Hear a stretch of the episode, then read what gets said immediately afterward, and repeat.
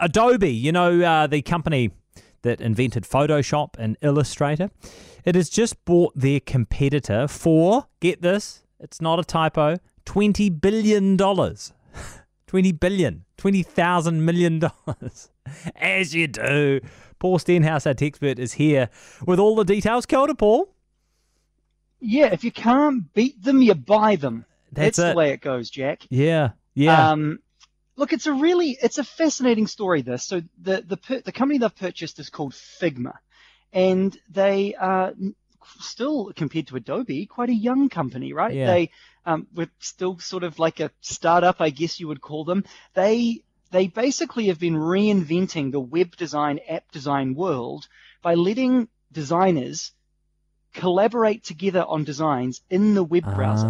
Ah, So right. if you think about like Adobe, right? It's like it used to have Photoshop in a box that was on the shelf, very Mm. similar to something like Microsoft Word.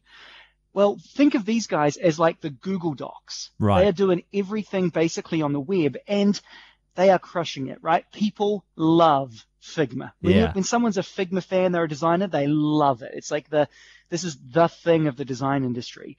And it, and I think Adobe found it really hard to compete with them because they had this really old legacy software that people expect things to be able to do. And then this little upstart over here was doing something really fun and interesting and winning all of their or winning all of their old Adobe fans over. right. And so they've now done something about it. Ah, okay. Yeah. So, so It's what? cost them twenty billion dollars. yeah, th- I mean, this is And- Mm. this is the thing, and, and and there are no there are no kind of um, restrictions from anti-competitive, you know, regulators or anything when it comes to this kind of purchase.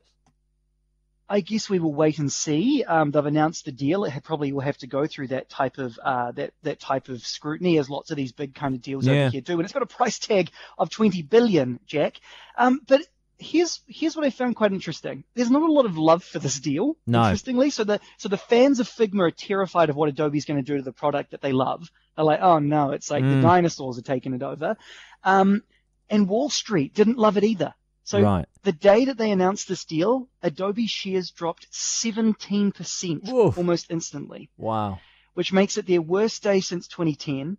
And I just checked today, since the start of the week, they're down 23%. So they've lost almost a quarter of their market cap after Wow. announcing this deal. So I think Wall Street thinks they overpaid. Yeah. Maybe, Maybe it shouldn't have been 20 billion, maybe fifteen know, billion would have been 19, plenty. 18? Yeah.